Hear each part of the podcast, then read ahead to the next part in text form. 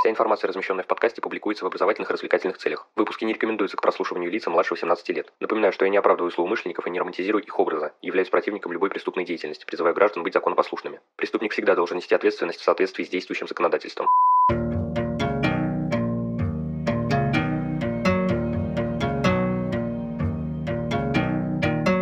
Всем привет, вы на канале Cream One, и сегодня мы поговорим о трассологических исследованиях следов взлома, пломб, запорно-пломбировочных устройств, а также замков. В общем, без лишних слов, поехали!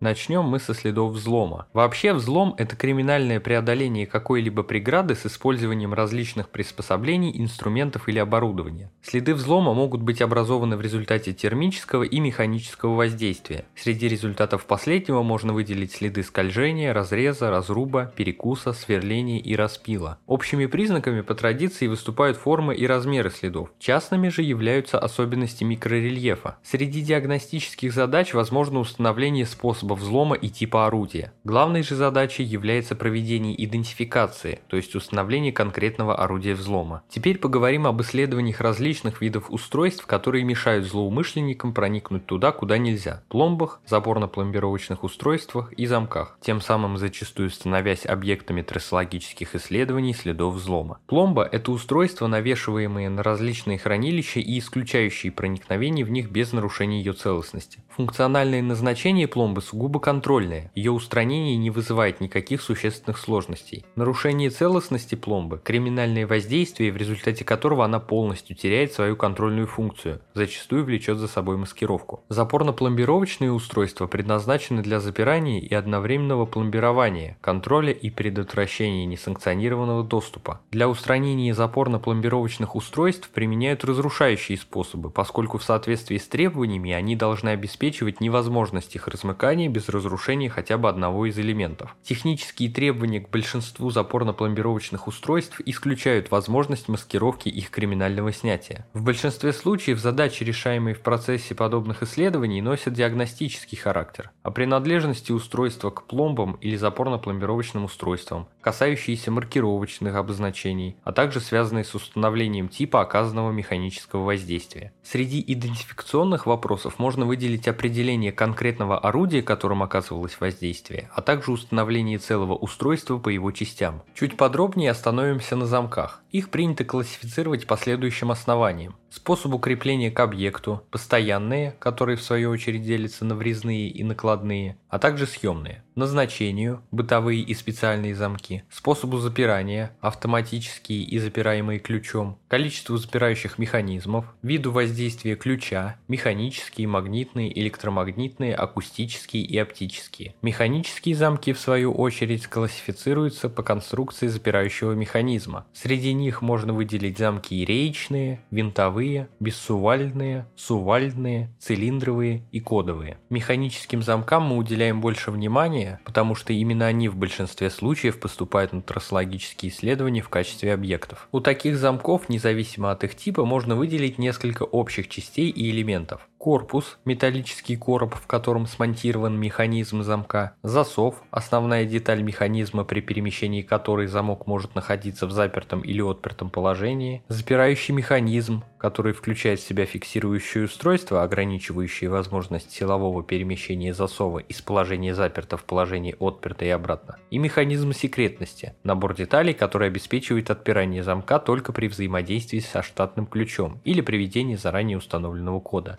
Завершающим элементом является ключ, съемная деталь механизма замка, посредством которой под действием мускульной силы руки человека приводится в действие весь его механизм. Замок в ходе криминальной деятельности может быть либо отперт, либо взломан. Отпирание замка – это действие, направленное на отключение фиксирующего устройства и передвижение засова из положения заперто в положение отперто. Существует несколько способов отпирания замков. Подобранными ключами. Таковым считается ключ, предназначенный для отпирания конкретного замка, но используемый используемые без переделки для отпирания другого замка. Поддельными ключами. В случае, если ключ изготавливается специально для отпирания конкретного замка с преступными целями, то в отношении него он будет считаться поддельным. Отмычками. Они изготавливаются для отпирания серии замков определенного конструктивного типа с помощью специальных щипцов трубок, случайными предметами или путем отжима засова. Взлому могут подвергаться все виды замков и заключается он в разрушении замка или частей его механизма. Задачи, решаемые в процессе исследования замков, самые разнообразные. Среди диагностических можно выделить установление исправности замка, наличие следов криминального отпирания или взлома, определение способа производства этих действий. Идентификационным исследованием возможно установление конкретного орудия, которым осуществлялось воздействие на замок. Таким образом, мы пробежались с вами по основным направлениям трассологии. Повествование затрагивало разделы не слишком глубоко. Это обусловлено, во-первых, тем, что материальная часть здесь просто огромна и заимствует знания из самых разных сфер. И во-вторых, разделы трассологии по своей сути строятся по одному и тому же каркасу, тем самым становясь похожими друг на друга. Отличаются только материнские науки, идентификационные признаки и возможности исследований. Именно эти аспекты я и освещал. Что ж, на этом выпуск подходит к концу, благодарю за его прослушивание. Следите за подкастом на удобной вам платформе, не забывайте про одноименные группы ВКонтакте, Инстаграм и канал на Дзене. Рассказывайте другим о Crime One и проявляйте всяческую активность, мне будет приятно. А если вы захотите поддержать проект материально, добро пожаловать на Boosty, рад любой помощи. Но главное, всегда помните, нераскрываемых преступлений не бывает.